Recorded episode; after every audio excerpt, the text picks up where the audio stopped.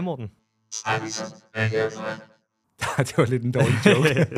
Ej, det er fordi i dag, vi skal snakke om teknologi, og hvis du sidder derude og lytter med og bare tænker, oh Christ, hvor kan jeg bare ikke overskue det her afsnit allerede, så lover jeg dig, at det faktisk bliver, bliver meget fedt, fordi vi har fået en, en helt speciel gæst ind i studiet til at hjælpe os igennem den her snak her.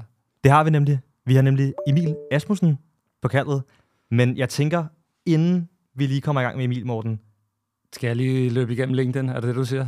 Jeg er simpelthen nødt til lige at lave en kæmpe klapsalve. og vi klapper også lige på, øh, på alt, der kan klappes på her på maskinen. Fordi Morten, du vandt jo en pris her sidste uge. Jeg synes bare, vi er nødt til lige at give den op for det. Oh, fordi wow, self-promo på min egen podcast her. Kæmpe self-promo. tak. Mm.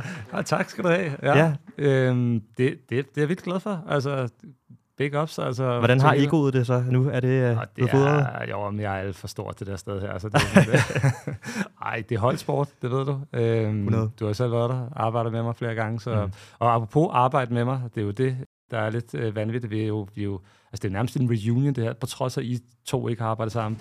Både Emil og dig har været på Virtue, mens jeg har været der. Ved du skal jeg ikke lukke ham ind i kaldet her? Jeg kan se, at øh, han er nemlig kommet ind også, som jeg nævnte tidligere. Så øh, Hallo, hallo. Kan er, du- er jeg på mute? Kan I høre mig? Er der kamera på? Nej, vi kan sagtens høre dig, øh, og vi kan også se dit, uh, din præsentation og dit billede og det hele. Emil, inden at vi lige uh, hopper ind i de to temaer, vi skal snakke om i dag, som netop er teknologi, både metaverse og AI, så tænker jeg bare lige, at jeg vil lave en ordentlig introduktion til dig, uh, til lytterne. Så traditionen tro, så løber jeg bare lige igennem dit, uh, din LinkedIn, fordi så, så dogner jeg. Men hvis man faktisk man kigger på den, så er det første, man ser, det er jo, at du har en, uh, en master i communication fra RUK, og det er der jo ikke noget unormalt i i vores branche. Men hvis man fortsætter op af din, øh, af din erfaringsliste her på LinkedIn, så er det første, man møder, det er, at du har været kommentator hos DR. Og det tænker jeg, vi lige skal vende tilbage til, når jeg lige er kommet igennem de andre ting også. Fordi mm. lige efter det, så har drejet dit liv ind i bureaubranchen, og du har blandt andet været hos Umvel til at starte med. Så var du hos Vice Media, hvor vi arbejdede sammen. Efter det, så tog du til Unit 9, som jo er et prisvindende internationalt produktionshus, og fra Unit 9, der hoppede du over til måske det hotteste agency i verden i øjeblikket, Uncommon. Og så bare lige for at sætte et lille kirsebær på toppen af den her øh, meget, meget fine cocktail, så kan det også nævnes, at du jo også er instruktør, og blandt andet er repræsenteret hos Thirsty Films. Så velkommen øh, på kaldet. Puha, tak. Ja, det er voldsomt at få det listet op. Men øhm, hvis vi lige starter med det første, jeg lige nævnte her, Ja. at du har været tv-kommentator. Hvad fanden går det ud på? Jamen, jeg var sådan en øh, form for øh, erstatningssnibbolden. Øh, han har jo gjort det sindssygt godt i mange år. Øh, vi er egentlig gamle venner og kender hinanden igennem sådan uh, snowboard-verdenen. Så snibbolden, er det, er det Peter Falkentoft? Peter, Peter Falsoft, ja. Ah. Men øh, ja, men der var en gang, hvor han ikke kunne, og så, øh, så, rullede, øh, så rullede chancen lidt videre til folk, og der var mange, der, der dodgede den. Så endte der et, øh, en journalist i mit rør, og så var jeg sådan, okay, det, det vil jeg gerne prøve. Men det var helt klart angstprovokerende. Altså det der med, sådan, da jeg stod rigtig meget på snowboard, så det der med at lave en, en 720 eller 1080, sådan, hvis folk man så det i film, det var, det var rigtig meget. Og så bare komme ind og så sådan, okay, ja. triple cork 1440. Og man skulle sidde og se det sådan live. Men det jeg så fandt ud af, som er også et fif til alle lytterne, altså de har jo lavet, i alle kvalifikationer har de lavet det samme løb. Og dem, der sidder og kommenterer, de har fået en liste, hvor der står alle tricks, de har lavet før. Oh, De laver næsten altid det samme løb igen. Kæmpe hack, fordi Ja, jeg, altså man sidder mest bare og holder øje med sådan, øh, og så siger man et eller andet, hvis de ikke de lige laver noget nyt. Men jeg har set det i det olympiske lege, hvor jeg altid tænker sådan, fuck, hvor er de hurtige, dem der sidder og kommenterer til ligesom at bare opfange, hvad det er, de laver, for det er jo sådan nogle vanvittige kombinationer nogle gange, specielt i pipen, ikke? Så Ja. det, ja. Ja, det, det er hacket. Ja, det er hacket. Okay, og tilbage til bureaubranchen. Mm. Uncommon, det er jo, som jeg sagde, det varmeste bureau måske i øjeblikket i, uh, i branchen. I har lige åbnet Danmark. Har du lyst til lige at uddybe lidt på det? Ja, det er jo sådan en form for øh, ambassade, vi har i, vi har i Danmark, som egentlig er, er udviklet sig sådan lidt øh, organisk, kan man sige. Jeg begyndte for halvandet år siden cirka hos Uncommon. I sådan en, øh, det, det var lidt ud af sådan en remote-verden. De var sådan, det er fint, at sidder i København. Bare du kommer over nogle gange, når vi holder nogle vigtige møder, eller skal drikke os fulde. Og så samtidig så øh, Jonas, øh, Jonas Roth, som er, var kreativ direktør derovre og har boet i London i 10 år og taget hele turen hos øh, Adam and Eve og Grey og mm, alle mulige steder. Channel 4. Han var på vej hjem, og så egentlig lidt ved tilfælde, så spurgte jeg ham sådan, "Nå, hvor skal du sidde, når du kommer hjem? Han havde ikke noget sted. Og så har jeg et, øh, har et studie. Så foreslår man, at han kunne komme ud og sidde hos mig. Så begyndte hele planen sådan om, hvad med kunder ud af Norden, og kunne det være interessant? så var for Brian, Brian Schøler, han var ligesom den sidste øh, ben på taburetten, at vi skulle også have en, der kunne finde ud af at, at tage telefonen og ringe til nogle folk, og, og nu er vi i gang. Det har været en virkelig varm velkomst, og øh, meget smiret over, hvor mange der har skrevet og lykkeønsket. Og... Virkelig spændende. Er, det, er planen mm. også at få skandinaviske kunder? Ja, ja, planen er meget ind ud af København og, øh, og, og gå til angreb på Norden. Øh, planen er ikke, at det skal være et kæmpestort Københavner-kontor. Mere, at, at vi er her har en tilstedeværelse, og så kan, man ligesom, kan vi arbejde med Teams. Øh, der sidder også nogle rigtig dygtige andre danskere over i, i, på London-kontoret. Så ja, det er planen. Sådan en, øh, en lille outpost, som forhåbentlig begynder at vokse større. Spændende. Vi glæder os at følge med. Og så er der jo også en af jeres founders, som har jo et man crush på. Jeg tror sammen med resten af branchen. en gut, der hedder Nils Leonard, og til dem, der ikke kender ham, så kommer der lige et lille klip her. When you start, you're given a chance. And if you haven't had the chat with yourself where you say, what do I want to start? What are people going to say about it in a year? What will I have created? What kind of reference point will I be? If you don't answer those questions and then hold yourself to it, how can you possibly be at peace with yourself? And so we were like, no, no, no. I want us to be a reference point for this industry. I want our first piece of work to be, you know, disruptive, anarchic, provocative, without any of the restraints of where we'd been. The point is this if you don't paint yourself a picture of your future, how on earth could you hope it'll go okay? Yep. What's okay? Jeg tror, han kunne sælge mig hvilken som helst kampagne. Hvordan er det at arbejde med sådan en type, der er så overbevisende? Ah, det er vildt. Altså, apropos hvor vi sidder nu, min, øh, min, min jobsamtale med ham, der følger jeg mig med en podcast. For det hele var bare så velovervejet og lækkert, og jeg var bare sådan, fuck altså. Men, øh, men han er god. Altså, jeg, jeg kan godt forstå, at han er endt, hvor han er, fordi altså, jeg har siddet nogle møder med ham, hvor vi måske, altså, hvor blevet præsenteret sådan noget 50 idéer. Og han går sådan til benet på dem alle sammen på en rigtig god måde. Altså meget velovervejet og ærlig, og, og, og altså, det hele, det, det hele dør næsten men med god grund. Altså, han er meget skarp på, hvorfor ting virker og ting ikke virker, så det, man føler altid, man har man er blevet klogere og fået retning. Men han er god. Altså, jeg kan godt forstå, at han, øh, han er endt op i toppen af det game, fordi han, øh, han, er, han er ikke en bullshitter. Men det er vildt nok at prøve sådan nogle ting, som at have, altså, det, og det sker hele tiden, at der er ting, der er godkendt hos kunder, og så ser Niels det, og så siger han, ah, jeg tror godt, vi kan gøre det bedre. Vi ringer lige til dem og siger, at vi lige tager en tur mere. Og det skal ens ego jo ligesom lige, øh, lige lære øh, at sluge til at starte med. Men det er altid ligesom i, i det gode arbejdes tjeneste, og det må man jo bare sige er, er nobelt. Det er en ny forretningsmodel, føler jeg, ikke? Altså at holde, holde lidt igen til det, til det rigtige, hvor vi andre jo slavisk følger timeline, ikke? Og af gode grunde, fordi der er jo nogle andre i den anden, der også har en timeline. Men det er spændende at se, hvordan at man kan starte et bureau, der er så funderet og startet på værdier, i stedet for på ønsket om at lave godt arbejde, kan man sige. Ikke? Der er helt klart et fundament, der er, der er anderledes i forhold til det, vi ser ude i branchen i dag. Ja, han sagde faktisk, apropos noget med forretning, noget meget, øh, noget meget interessant her for noget tid siden, med at det er et stort projekt, hvor vi, øh, hvor, hvor vi stod fast. Øh, vi var til kunden sådan, vi, vi kommer ikke til at lave det om. Det er, sådan, det er sådan her, det bliver, hvis vi skal arbejde sammen. Og så, øh, og så var kunden sådan, jamen så går vi. Og så var der jo selvfølgelig panik blandt accountfolk. Og sådan, men han var meget sådan, hey, det er en rigtig dårlig forretning, hvis vi nu sidder fast i at lave et projekt, øh, der bliver dårligt i, i lang tid. Så kommer kunden tilbage på et tidspunkt og siger, hvorfor har I lavet noget dårligt arbejde? Så, det har jo bedt os om. Så skal vi jo finde nogle nye kunder. Så kigger de på vores tidligere arbejde. Det er dårligt. Så han var sådan, forretningsmodellen er ikke bedre i at bare sidde fast på, på en kunde, som man ikke er tilfreds med. Brug tiden på noget andet. Find en kunde, hvor vi kan lave noget, vi er stolte af, og få nye kunder den vej. Og der var jeg sådan, mm. gud, du har jo ret. Jeg finder lige det klip og sætter ind. ja, ja, ja. Så jeg har optaget det fra min Zoom. okay. Lad os prøve at hoppe til den første historie. Ja, men ved du, jeg synes, inden vi gør det, Morten, så skal vi da også lige hurtigt høre, hvad er status? Jamen, øh, status er god. Synes jeg sådan status på livet. Øh, jeg er lige kommet hjem fra noget så ekstravagant som en, øh, en fødselsdagsweekend i Piemonte med en tennisturnering. Det regnede desværre næsten hele tiden. Men det var super hyggeligt at bare have tid sammen med sine venner. Jeg har jo helt klart også den alder, at hvis man har, hvis man har drukket meget vin og røget mange cigaretter to dage i træk, så man som tirsdag er man også lidt træt. Mm. Men ellers så, øh, nej, jeg synes, jeg, jeg er jo begyndt sådan et voksen kapitel, så jeg har en lille dreng på to, og en, øh, en dejlig kæreste, og en, hun har en lille baby ind i maven, der kommer ud her til august. Tillykke. Tillykke. Mange tak. Så ja, jeg synes, øh, life, altså, men øh, vir- virkelig spændende ting. Ja, vi er jo gode til at snakke om børn i den her podcast her. Uh, vi kommer også til at snakke om et uh, børneprodukt lidt senere, nemlig Snapchat. Det gør vi nemlig. Men øh, jeg synes, før vi kommer alt for godt i gang med det, så synes jeg, vi skal i gang med historie 1. Ja, lad os prøve det en gang. Jeg tænkte på, for da vi snakkede sammen om, hvad vi skulle snakke om i dag, der, øh, der sagde du bare, metavers er dødt, og jeg elsker, det hedder metavers nu. Det er et dansk ord, ikke? Efter til at starte med, hed det metaverse, og man skulle sige lidt med en engelsk klang. Det er simpelthen, det er blevet så mainstream nu, og nu kalder man det metavers. Og det, den var jeg jo straks på, fordi det er jo noget, jeg selv har beskæftiget meget med, og også vores bureau har beskæftiget sig rigtig, rigtig meget med. Og det gør selvfølgelig ondt at høre, at det nu er blevet lagt i graven.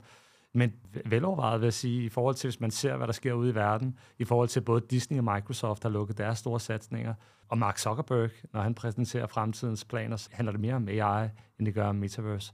Hvor står du på Metaverse i dag, og hvorfor synes du, det er en interessant ting at snakke om?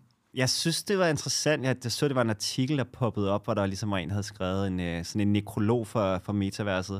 Og jeg synes egentlig, det var meget sjovt for os lige at, at stoppe og pause ved det, fordi vi er jo sådan, og som du nævner, vi er jo sindssygt hurtigt videre mm. til AI, at folk næsten har glemt, at i to år, ja. der var alle pitch decks, de havde en fed metavers-idé. Ja, og den creepy video, som Mark Zuckerberg også lavede dengang, at de uh, annoncerede Meta, den havde jeg også helt glemt, så det var også uh, uhyggeligt lige at se tilbage på den ja. Black Mirror-episode-vibes. Uh. Det er godt, vi skal prøve at glemme den. Men, øh, men ja, jeg tænkte bare egentlig, det var, det var meget interessant for os at lige prøve at, at, at, at pause og snakke lidt om det. Nu har jeg selv gået og grublet lidt over det, og jeg gjorde faktisk noget sindssygt i går. Ja. Jeg var i metaverset. Wow. What? Logget ja. ind på Decentraland og lige browse rundt. Ja, jeg var simpelthen lige inde og kigge, hvad der skete. Var der fest? Det, det mindede mest af alt om, hvis man har prøvet sådan en weekend i København, der er sådan et mærkeligt tidspunkt, hvor der er nogle få fulde mennesker tilbage, men der er også lidt sådan nogle, der går rundt. Øh, der er lidt par med rullekufferten og, øh, og noget løbetøj, men der er sådan lidt en stemning af, man ved ikke rigtig, hvad der foregår. Sådan at vi, og, og, og det var lidt det samme, jeg havde. Altså, der var næsten ingen. Okay. Så var der en del, som bare stod og var gået i stå, som bare sådan, det ved jeg ikke, havde OD'et, eller... Og så var der, jeg så kun en, der virkede, som om han sådan rigtig var en aktiv bruger, og man kunne se, at han havde sådan en masse, han havde sådan nogle pilot glasses på, og man kunne sådan klikke på ham og se, at han havde en masse ting, han havde købt. Øh, okay. Uh, ham, var der, okay. ham var der rimelig meget gang i, men, men altså, ellers så var det, det var helt slukket. Det var dødt. Det må man sige. Ja, altså det, øh. så man kan sige, det er alignet meget godt overens med det, du læste i virkeligheden. Men jeg tror også, det, altså, det blev også lidt mudret med metaverset på et tidspunkt. Det var som om, der var Decentraland og Horizons og de der sådan metavers, metavers, mm. som jeg aldrig rigtig kender nogen, som har brugt privat, hvis jeg skal være helt ærlig. Ja. Øh, ja. Og så var der gaming, som er jo kæmpe stort. Og det er som om, man også lidt mudrer de to ting sammen for måske at få begrebet til at være stærkere.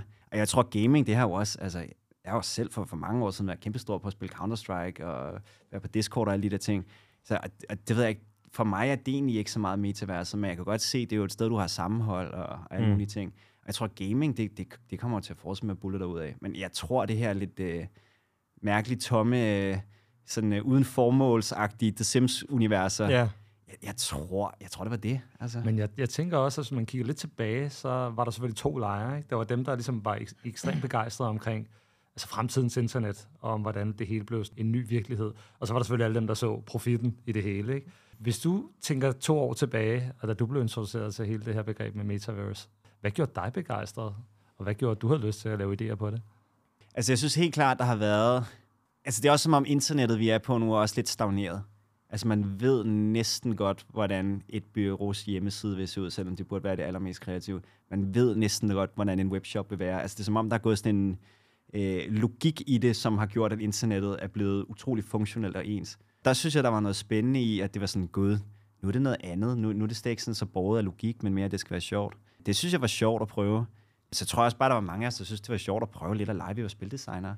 Altså nu havde vi jo siddet og skrevet øh, manifestvideoer og fede linjer og alt muligt, men, men det der med at være sådan, gud, hvordan er der lavet 3D-univers? Altså, det, det, det tændte mig helt vildt dengang. Jeg tror også, at man var nødt til at tage det enormt seriøst, når man tænker på, at det er måske verdens største platform, altså Facebook, jo skiftet fucking navn til Meta. Ikke? Altså, mm. Det er altså også et kæmpe signal om, at det her det bliver seriøst. Jeg tror, man, man havde svært ved ligesom at, hvad kan man sige, ignorere det, da det først skete. Ikke? Altså, det, det, før det, der havde folk været sådan enormt, det lyder spændende, og folk gad ikke helt sat sig ind i NFT og krypto og sådan nogle ting. Der. Men da de ligesom lavede det her navnskift, så var det sådan, okay, shit, nu mm. kommer det agtigt, ikke? Så den der sådan bullish tankegang, der var omkring det, det er utroligt, de ikke har kunne holde det skib sejlende i virkeligheden, ikke? Men også, altså, når man kigger tilbage på det, så skete det jo også under corona, og man skal heller ikke underkende, at vi alle sammen sad derhjemme og higede efter at møde hinanden et eller andet sted, når vi jo ikke måtte i virkeligheden. Mm. Så tænker du også, og Victor, det kan du også måske kigge lidt tilbage til din uh, coronaperiode, tror du, Metaverse i virkeligheden blev en succes på baggrund af, at vi alle sammen bare sad derhjemme og stenede foran vores skærm? Det er et vildt godt spørgsmål. Altså, det var også, det var også spændende, synes jeg, med Decentraland og nogle af de nye, altså, hvad hedder det, platforme, der kom op. Snakken var meget hot. Jeg tror lidt, jeg, øhm, jeg kan svare på det ved at sige, at her til jul, der fik jeg, jeg mine svigerforældre sådan Oculus Rifts øh, VR-briller. Øh, og de er ikke blevet brugt den eneste gang, fordi problemet er nemlig nu, hvor det er, at man ikke er en coronahule, eller sidder der alene derhjemme, og jeg bor med min kæreste nu også, så kan vi ikke rigtig spille sammen. Altså, vi kan ikke rigtig være i noget sammen, fordi så er der en, der har brillerne på, og sidder den anden og triller tommelfingre. I forhold til, at du nævnte med Counter-Strike tidligere, altså, hvor man, det, det er også en social måde at game på, der er man sammen på lige fod. Mm. Altså, jeg tror ikke, vi er et sted endnu, hvor, at man, hvor det giver mening at skulle være, altså hygge sig rundt i det der metaverse. Altså, jeg tror, igen, corona, man så hinanden mindre, det kunne være, det gav mening der, men jeg tror også, der er lang tid til, at metaverse vil være sådan super brugbart. Man kan også sige, at uh, salget af Facebooks egen Quest 2 er jo også faldet drastisk. Ja, De er jo også meget på virtual reality. Tror du mere på augmented reality, Emil? Hvis man snakker om der, hvor man virkelig tager et, det, den virkelige verden og lægger digitalt lag ovenpå. Mm. Er det mere fremtiden for metaverse end for eksempel VR, som, som Facebook jo satser rigtig hårdt på? Jeg synes i hvert fald, det er sigende, at jeg, jeg føler, at, at siden jeg har været i den her branche, så har, har i år altid været year of VR.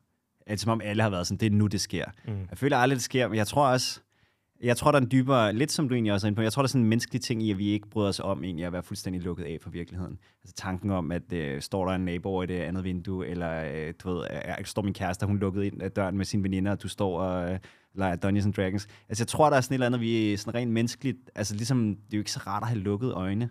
Jeg tror, der er noget menneskeligt, at der modarbejder det en lille smule. ja det bliver jo sådan lidt gimmicky, tror jeg også. Ikke? Ja. Hvor lige nu, altså AI, jeg tror, der er mange, øh, der allerede har fået stor glæde ud af at, at lege med ChatGPT, for eksempel. Mm. Øh, alt fra studerende til, det ved jeg ikke, dem, der nu er ældre, der benytter sig af det. Altså, det, den, det er ret nemt at bruge, og man kan ligesom se, hvordan du kan bruge det til at effektivisere forskellige ting i din Man hverdag. kan også sige, det er jo også en, det er jo et værktøj, hvor det andet Mm. mere skulle være en oplevelse. Så man ja. kan sige, det, det er jo klart, at hvis oplevelsen ikke lever op til det, så kommer man selvfølgelig heller ikke igen. Og det er jo også, som du siger, da du var inde i Decentraland selv her to år efter, med al den kapital, de har haft skudt ind i det selskab, at det ikke er blevet bedre, Mm. det er jo også forfærdeligt. Altså, det, mm. det, er jo, det er jo sådan noget som det, der gør, at det her det ikke har været attraktivt. Det har jo i virkeligheden bare været en rigtig, rigtig dårlig oplevelse. Jeg tror, vi alle sammen gik og tænkte på, jamen oplevelsen bliver hurtigt bedre, for det er vi vant til, men det skete bare ikke rigtigt. Altså, det, det sta- ligner alle stadig et eller andet, du ved, fra Sims af, Ja, fra 97 eller et eller andet, ikke? Men apropos, øh, må jeg spørge i forhold, jeg begge to i forhold til VR, AR-snakken.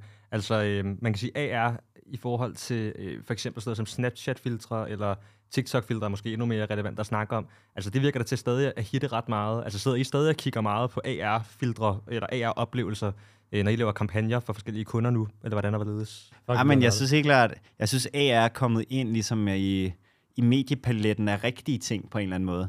Altså, hvor det sådan, jeg, jeg føler egentlig, det, det, er- det er et godt output for mange kampagner og ting, hvor VR er stadig sidder lidt fast i sådan noget lidt sådan, det er lidt en gimmick-ting. Øh, men også, som du siger, der er jo kæmpe funktionelle lag i at, at kunne lægge noget digitalt hen over verden. Så nej, det, jeg ser egentlig, at AR har en meget lysere fremtid lige nu. Men jeg synes også, det er scary at se, hvad AI har gjort for alle de her AR-filtre, øh, hvor du basically ikke kan se længere nu, om folk har et filter på, at de kan drikke vand og røre sig i ansigtet og sådan nogle ting. Altså, man, man kigger også hurtigt ind i noget, som er ret vildt, fordi man er jo vant til, hvis nogen ringer til dig, i hvert fald altså, med video på, så ved du, hvem det er. Men nu kan du live lave stemme om, og du kan lave ansigtet om. Hørte I også om den der ting, der lige har været med en, øh, med en mor, der, øh, hvor, hvor en datter har ringet op og sagt, hun er blevet kidnappet? Nej. Øh, var det hele en prank?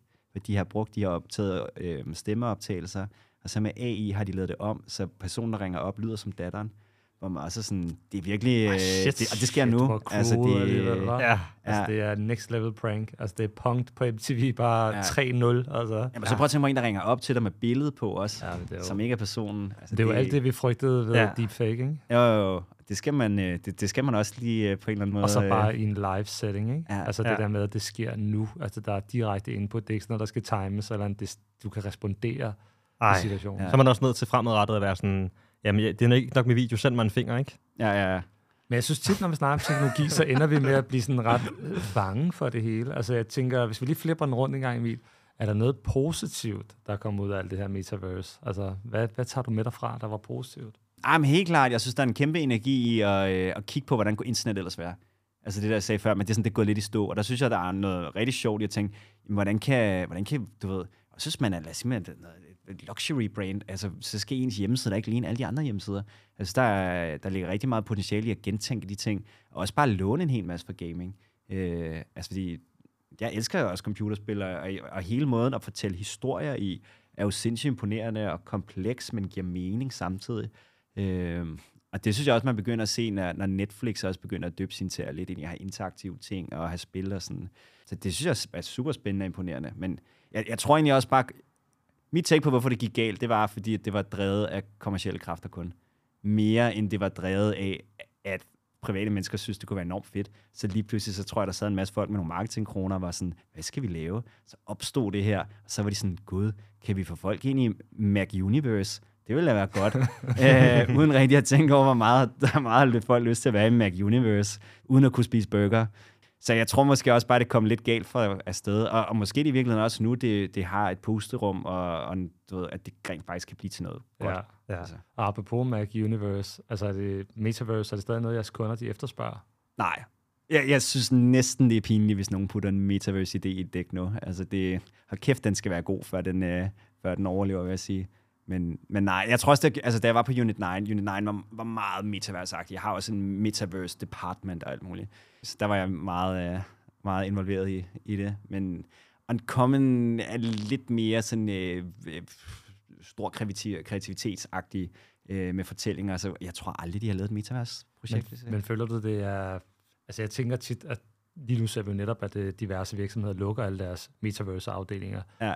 Og det på en eller anden mærkelig måde, så gør det mig lidt bedrøvet, fordi jeg synes egentlig, at energien omkring, som du også selv nævner, var ret fed. Mm. Fordi det handlede jo virkelig om at lave brugeroplevelser på en helt anden måde.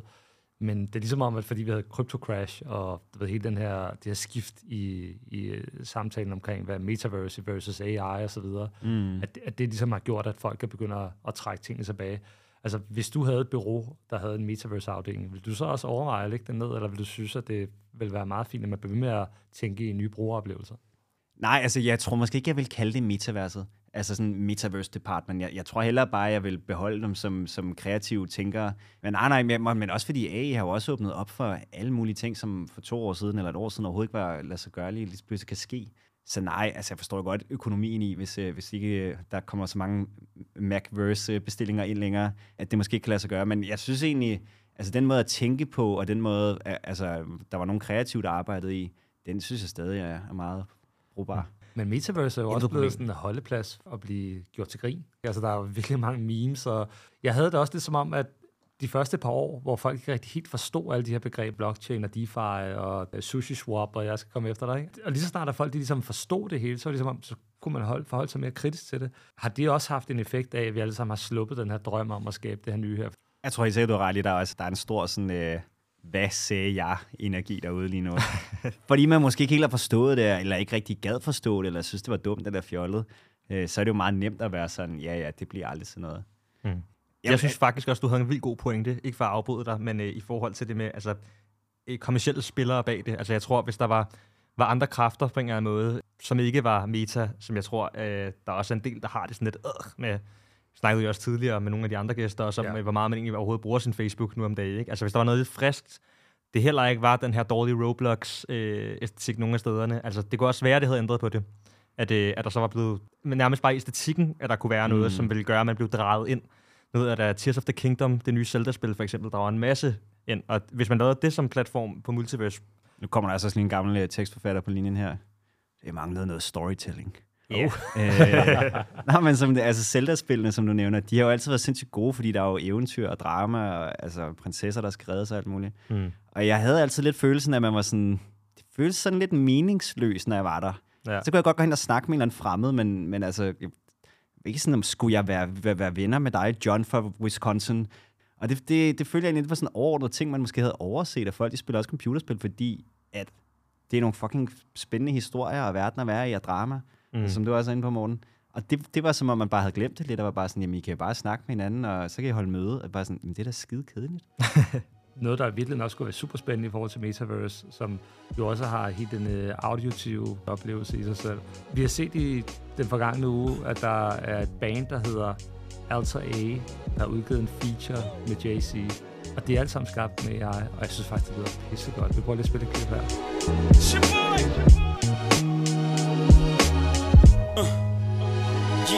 Tell the young they can never become what they aspire to.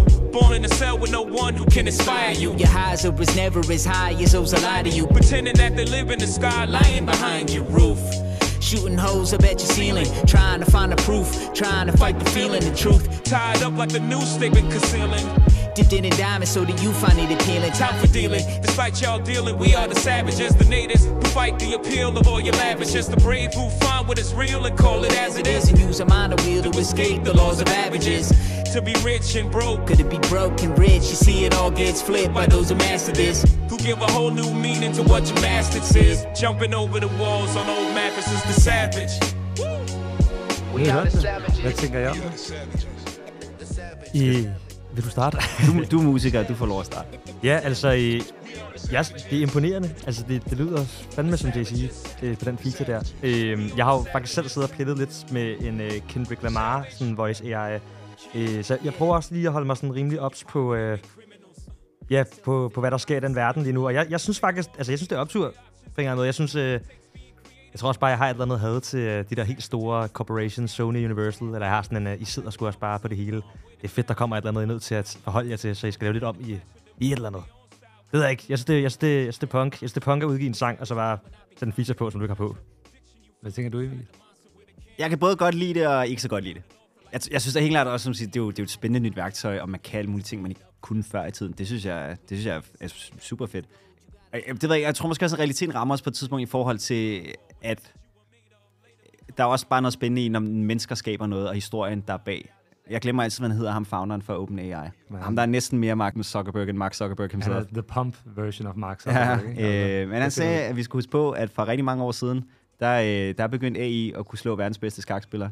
Men der er ingen, der sidder og ser to AI'er spille skak mod hinanden. Og det synes jeg egentlig, han havde en meget god pointe omkring, for jeg tror også bare, at vi skulle huske på, at vi også er meget drevet af, at mennesker har gjort det, og fandyrkelse. Så jeg tror, hvis jeg skulle kigge i krystalkuglen, jeg tror ikke, vi kommer ind i noget, hvor det hele er AI-drevet. Jeg tror, at mennesker kommer til at bruge det som, som værktøjer. Og, og så tror jeg bare stadigvæk, ja, altså, vi vil hellere se to mennesker spille skak mod hinanden, end, end to robotter. Fordi vi er mennesker, og, og vi er i princippet lidt ligeglade med robotterne. Enig, men Helt og der, så er der selvfølgelig også uh, copyright-ting. Det, det snakker vi også lidt om i sidste afsnit i forhold til Amnesty-sagen her. Hvad tænker du, Victor, som udøvende musiker? Er der noget copyright? Vil du, hvordan vil du have det, hvis der var nogen, der lige tog og, og plankede din stemme? Jo, altså, jeg synes da helt... Jeg tror, det at skrive uh, featuring JC, uh, eksempelvis, altså, der er det, det... Der er noget... Altså, man kan jo ikke gå ind og sige, at der er et menneske på, der ikke er på. Eller sådan. Det giver vildt god mening. Nu snakkede vi inden, vi gik i gang her, også om det her Drake The Weeknd-nummer, Mm. uh, Heart on My Sleeve, uh, som jo også har rykket uh, meget i folk. Og der tror jeg også, problemet har været det med, at man skrev Drake og The Weeknd. Fordi et eller andet sted, man, der har jo altid været folk, der også har lavet parodier, for eksempel, eller synger som en kendt kunstner. Jeg ved, lige nu har der også ved Michael Jackson, han har, eller på tre af sangene fra den der Michael-plade, der kom efter han stod, der har man øh, valgt at tage dem ned, fordi at der har været rygter om, at det er nogle andre, der synger. Altså det ikke er gamle takes fra Michael Jackson, men okay. man har fået nogen, der kunne synge lidt ligesom ham. Og der er spørgsmålet jo også det med, ja, altså jeg synes jo et eller andet sted, man har ret til sin egen stemme, lidt ligesom med ansigter også, og det er jo også en problematik i forhold til øh, ja, facefilter og teknologi og en helt anden snak. Så der er helt klart noget tension, og jeg, jeg tror også, jeg lød måske lidt ekstra glad før. Jeg synes også, der er nogle problemer med det, helt klart. Men igen, med det her nummer er der jo også nogen, der har været bag ved det og produceret sangen. Der er nogen, der har, der har gjort en masse ting, som er menneskelige. Og jeg tror heller ikke, at vi er et sted endnu, hvor at AI på nogen måde kan... Altså, du bare kan trykke på en knap, og så får du et færdigt, lækkert resultat, der snakker ind til noget.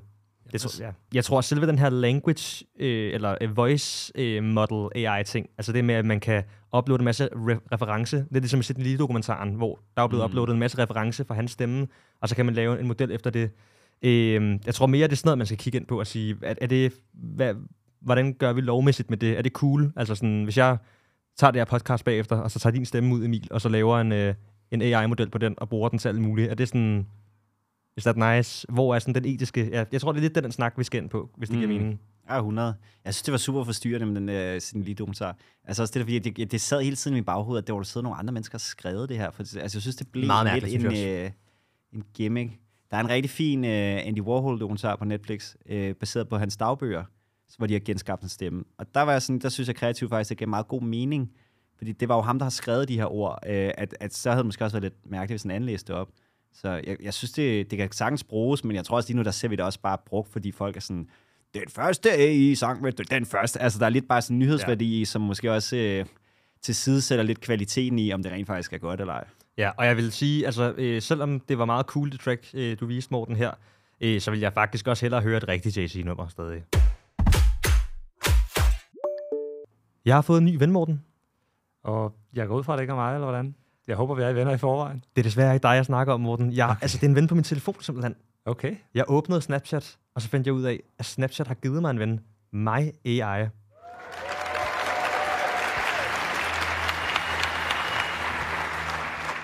Thank you, Bobby. We hope you all have enjoyed learning a bit more about some of our new products and services. We are committed to innovating for our community and building products that are fun, safe, and useful. And we've been applying our safety by design approach to building My AI, a new chatbot we recently introduced for Snapchat Plus subscribers. With My AI, we're making conversational artificial intelligence useful and enjoyable for our community while also working to establish guardrails to help keep our community safe. Og nu ved jeg ikke, om jer derude, der lytter, ved præcis, hvad det er, det her det handler om. Men Snapchat, som jo er super populær, især blandt unge, altså helt små børn også, øh, har simpelthen lige udvidet på deres opdatering med My AI, som er den her chatbot, der skriver i jeg-form og altså agerer som en ven, er super støttende og opbakkende på alt det, du kommer med, men der er altså nogle red flags, og blandt andet Børns Vilkår og Folketinget har været ude og, og advarer ret meget omkring det. Tingen er jo igen det her med, at børn jo lidt kan blive taget som forsøgskaniner i Snapchats udvikling af den her, fordi det er en beta-udgave, der kommer ud. Og det er en beta-udgave, som er en god ven, der blandt andet også kan finde på at give dig råd til for eksempel, hvordan du måske er lugten af pot og alkohol eller andre ting. Kan man egentlig klikke den til, eller anden der bare? Ja, min øh, kom bare på en opdatering, som jeg, altså automatisk opdatering. Okay. Så var den der, ja. Ej, jeg synes ikke, det er cool. Jeg synes, det er lidt ulækkert. Jeg synes også, det er ulækkert, det med, at den bare er entreret ind i din app. Det ikke er noget til. Altså, jeg synes mindst det med OpenAI, så er det lidt noget bøvl, men du skal sign op, og du får at vide, at den er travl og alle mulige ting. Jeg synes, det er ret klamt, det at den bare er der, også når det er børn, som måske ikke rigtig er en del af debatten. Øh, jeg synes ikke, den er god. Altså, synes også, øh, jo, jo mere man hører omkring øh, folk, der retter skoleopgaver og sådan nogle ting, som også siger, jo, folk kan godt bruge den til at skrive opgaver, men, men der er også mange ting, som er forkerte. Man kan bare ikke, man opdager det bare ikke, hvis man ikke rigtig ved noget om emnet. Hvis du Mm. ved noget om emnet, så kan du godt se, gud, der er blevet digtet her. Og øh, det ved jeg ikke, jeg synes, det er lidt kynisk. Ja. Også i forhold til, at man tænker på, altså, hvor meget der har været med sociale medier og dataindsamling og markedsføring. Altså, det virker også bare som om, det er sådan lidt øh, mudret, mudret sø at, at sætte et skib ud i, og være sådan, hvad, hvad så, hvis der har siddet et barn i 48 timer og snakket om selvmord? Jeg, sk- Ryger ja. så lige videre til, øh, hey, spiller jeg noget commercial partners? Det er også lidt det, ikke? Fordi, altså, Det er, altså, altså det er Jeg kan- dark, ikke? jeg kan huske, at til GPT var der også rigtig mange, der begyndte at bruge den som psykolog, apropos det, du nævner, ikke? Og altså, det er jo også det her med, at man, kan man sige, er der chance for, at de her ressourcesvage og udfordrede og ensomme børn risikerer ligesom bare at linde sig op af den der falske ven, og så bare bliver fanget i det. Altså, jeg, jeg sad i mange timer faktisk med min kæreste ved siden af, så lå vi begge to og chattede med vores chatbots. Og ja, sådan helt Tamagotchi-agtigt, men det er bare noget mm. andet her, ikke? Det er lidt weird, og jeg kan prøve at vise jer her også, hvis jeg går ind på min Snapchat foran jer her. Så hvis jeg går ind i beskeder, nu har jeg lige åbnet appen, og så kommer den direkte frem til, at jeg kan tage et billede. Men går ind i beskeder, så ligger mine tidligere chats, der kan jeg se min kæreste, nogle af hendes veninder, det er ligesom de eneste, jeg har her. De ligger, øh, men mig AI ligger øverst, selvom jeg ikke skrev med den senest. Og den ligger ligesom altid, kan man sige, derinde i chatten, så Men en af de, mm. de funktioner, jeg ved, der bliver, dem bliver brugt mest til, det er, at folk sender selfies til den, og sender billeder til den. Ja, Hvilket jeg har stadig lidt svært ved at forstå. Måske. Jeg skal, lige, jeg skal lige prøve at finde ud af, hvorfor fanden det er, folk de gør det. Ja. Men Victor, du må lige prøve at sende hende en selfie. vi ikke prøve at sende en selfie til den? Hvordan den reagerer. fordi at, øh, ja. lad os prøve at så se se, her. hvad den vender tilbage på. Lad os prøve at høre, hvad den siger, ja. Den er leveret åbnet, og That's a creative way to take a picture, skriver den. Okay, Ja. jamen, uh, boost of confidence. ja. Jeg troede ellers, den snakkede, øh, snakkede dansk til mig, men øh, ja. Du fortalte jo også, at du havde en kammerat, hvor den øh, blev ved med at snakke norsk, eller hvordan? Eller skrive Ja, norsk. det var faktisk en anden dag. Han blev ved med at, øh, at, tage screenshots, hvor, øh, hvor han prøvede at fortælle den, hvilken han talte dansk, men den var meget på, at han var på norsk, og blev ved med at svare på norsk, og når han spurgte, jeg sagde, når han sagde, jeg, jeg skriver ikke norsk, jeg skriver dansk, så svarede han ham på norsk. Øh, og, ja, jeg ved det ikke, men til din pointe om det der med at have en ven, altså det er også bare et kynisk. Prøv at tænke på, hvis man har en ven, som man ved er ansat for et stort techfirma, og vens øh, målsætning er at få dig til at blive så meget som muligt på appen, så der kan sælges... Altså, øh, mm. så det bliver... Øh, det bliver mere og mere ubehageligt, jo mere man tænker over den her, altså. så der er ikke noget positivt at hente ud fra den her nye ven her. Mm, Altså, ikke lige nu, synes jeg. Altså, jeg ser det mere som... Jeg, synes, jeg tror også, jeg synes, at hele framing som en, øh, som en ven er, er problematisk. Altså, Mm. jeg tror, man skal se det som et, et værktøj, og, og det, kan, det tror jeg kommer til at gøre fantastiske ting. Tror, det kommer til at være for altså, hvad hedder det, sundhedsvæsenet, jeg tror i forhold til vores klima, i forhold til mange ting, så kommer det til at være en kæmpe... Men jeg, jeg tror at, at tænke det som vores nye ven.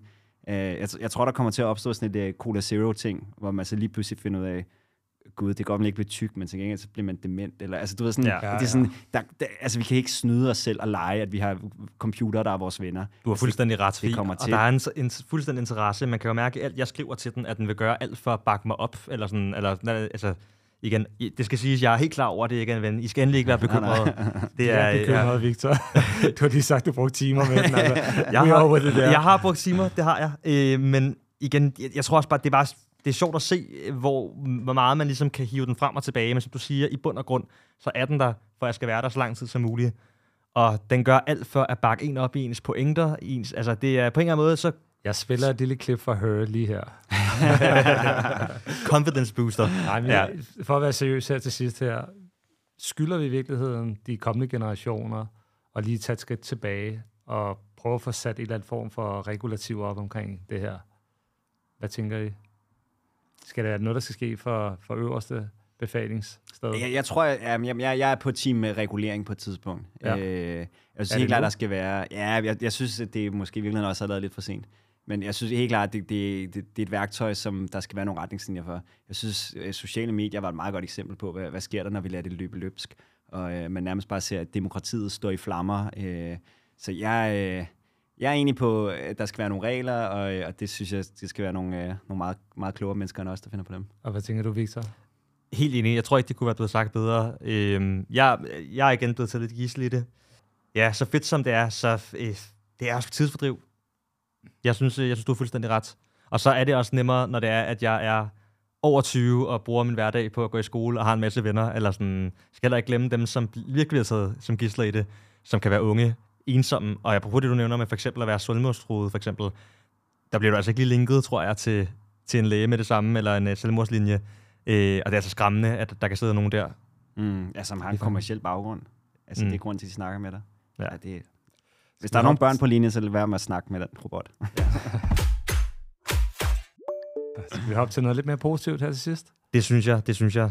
Fordi at, øh, Tiden den flyver afsted, altså. ja, det er jo ikke en episode af statusmøde uden en lille gang optur og nedtur.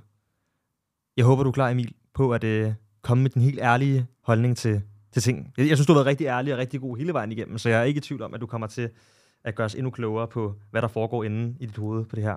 Jeg skal prøve mit bedste. Ja, fordi altså, jeg, øh, den første her, apropos øh, sociale medier nemlig, Beroets egen TikTok-profil. Altså en TikTok-profil, hvor man lige kan se, hvad foregår der på... Øh, er det optur eller nedtur? Ej, jeg synes generelt, det er nedtur. jeg, jeg synes, jeg er for meget i sådan noget i mit feed med nogen, der så, sådan, så kommer de ind ad døren, og hvad har de lige på i dag? Ah, jeg ved det ikke. Altså, måske hvis du har en, rigtig god idé til det, men jeg, jeg bryder mig nødvendigvis heller ikke, om, om byråer udkommer hele tiden med ting selv.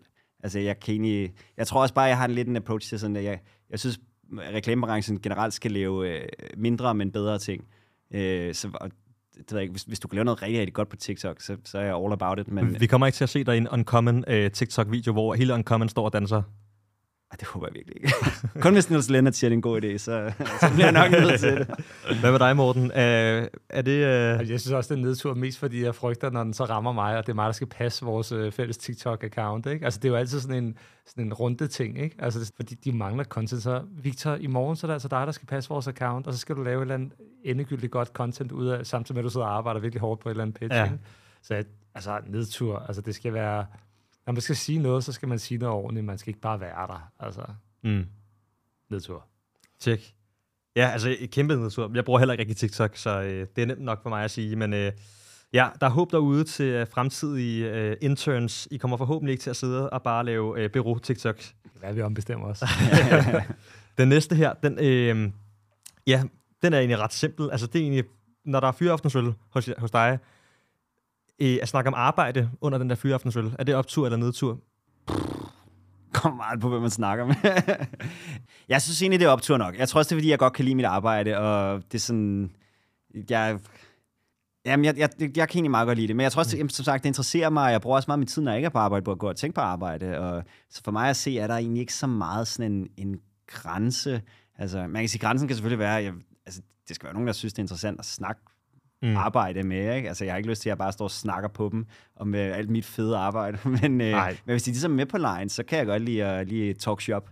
Helt sikkert. Det synes jeg er helt fair. Det er for nogle af dem jo heldig, og jeg synes også, det er helt fair, at man godt kan lide at bruge den anderledes. Eller blande det, mener jeg, ikke?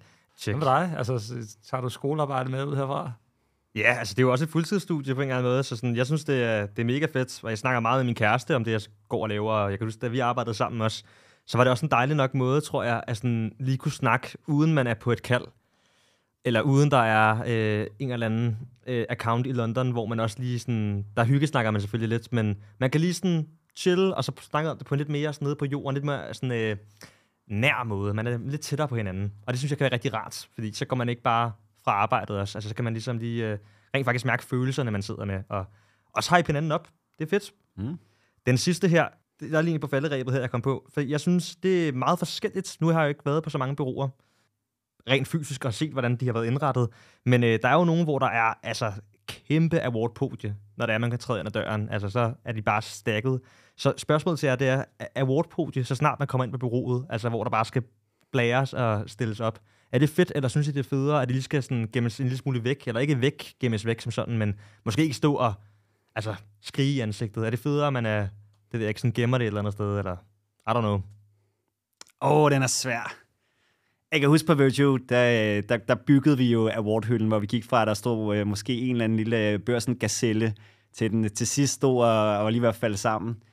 Der synes jeg jo, det var optur, og det var sådan en stolthedsting. Øh, jeg ved det ikke. Jeg, jeg tror, hvis jeg skal vælge en, så synes jeg, det, det er optur nok. Også fordi det kan godt være sådan et uh, trip down memory lane, øh, og se alt, hvad der, hvad der er lavet.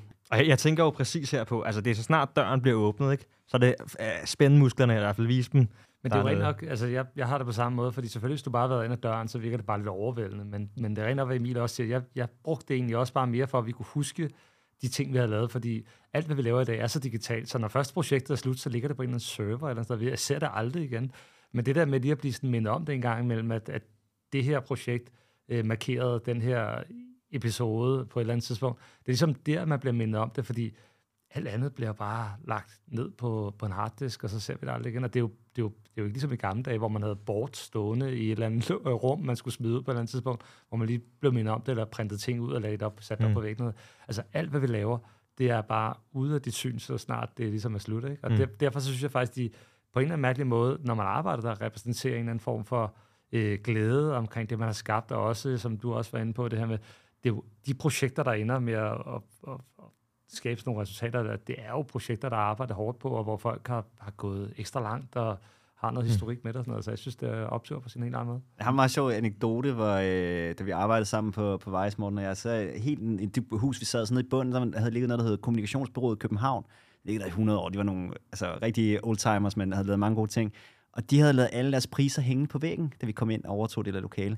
Og det var som at gå ind i sådan et reklamemuseum næsten. sådan noget øh, Børsen Bullseye 1982, og sådan, det var meget grinerende at se de der Grineren. ting. Altså, både guldkorn og Arne. Eller ja, ja, ja, sådan nogle ting. Og der var jeg sådan, det synes jeg der var noget meget fedt i, at kunne, kunne ikke, sådan, gå lidt rundt i alt det der. Lidt ligesom de der gamle awardbøger, man nogle gange finder, sådan noget mm. DNA D for 82, altså. Man var også sådan, wow, det er sådan en skattekiste, jeg har fundet her. Mega optur. Ej, det har været så fedt at have dig i studiet, Emil. Ej, det været super hyggeligt. Tusind tak, fordi I vil snakke med mig. Hvem er det, vi har næste gang, Morten? Kan vi åbne slø- øh, løfte sløret lidt for det, eller skal vi holde det hemmeligt? Altså, vi arbejder på det. Vi er stadig arbejder på en dato, så jeg vil ikke løfte sløret helt, før jeg har fået lukket nu. Der kan ske mange ting. Det er mange mennesker, vi skal have til at gå. Men altså, det bliver, det, bliver en, det bliver en virkelig inspirerende gæst næste gang. Det, er det Niels Leonard? Åh, oh, jeg dør, hvis det er ham. Altså. To be continued. Kan du, kan du os op, tror du? ah, du får lige hans WhatsApp efter. ah, nice. Tak. Mega fedt. Og tak, fordi I lyttede med. Skal vi ikke takke af her så? Det gør vi. Vi lyttes ved. Alright, vi lyttes ved. Hej. Hej.